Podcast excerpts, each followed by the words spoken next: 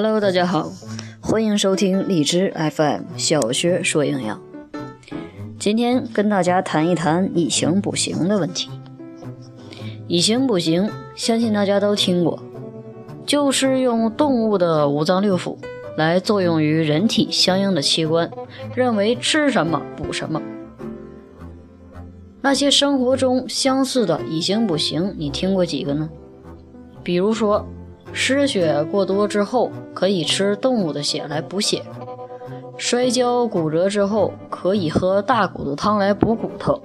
心脏不好的可以吃西红柿和葡萄来调理心血管，眼睛不好的可以吃胡萝卜明目，脑袋不好使的还可以吃核桃来补脑。这些以形补形是否真的存在？其实呢，形状不重要，作用机理才是关键。只要弄清楚了作用机理，以形补形的说法就会迎刃而解。核桃的补脑是因为它长得像，还是纯属巧合呢？人们认为吃核桃能补脑，是因为以形补形的观点。大家都觉得核桃长得像人的大脑结构，殊不知其实只是撞了脸，只是单纯的长得像。人脑有左脑和右脑，核桃也有左脑和右脑。人脑有褶皱的大脑皮层，核桃也有褶皱的核桃皮层。核桃健脑的主要功臣。是核桃当中的不饱和脂肪酸，N- 三脂肪酸。有动物研究表明，吃核桃可以改善老鼠的记忆力和学习能力。但凭这一点就说核桃补脑健脑，似乎呢有些牵强。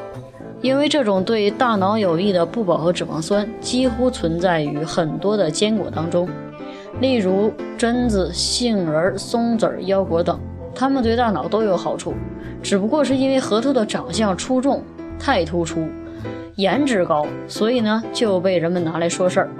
其实换个角度想想，大街上我们还能看到很多大众脸的人呢，长得像只是巧合，没有之一。吃西红柿就可以调理心脏了吗？实在荒谬。人们说吃西红柿可以调理心脏，理由是因为切开之后长得像，不光切开之后长得像。不切开长得也像，西红柿的横截面的确和心脏很像。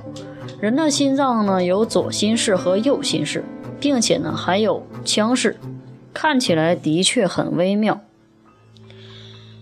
但是这依然是巧合。西红柿对心血管的作用机理，并不是因为长得像，而是因为美国研究表明，西红柿内含有大量的西红柿素。西红柿素呢，具有很强的抗氧化能力，可以扫除危害人体的自由基，起到防止癌症和一些慢性疾病的作用，并且呢，还可以抑制细胞合成胆固醇，降低血液中的胆固醇以及甘油三酯浓度的作用，从而防止各种心血管疾病的发生。尤其要说的是。骨头汤并不能促进骨折后骨头的愈合。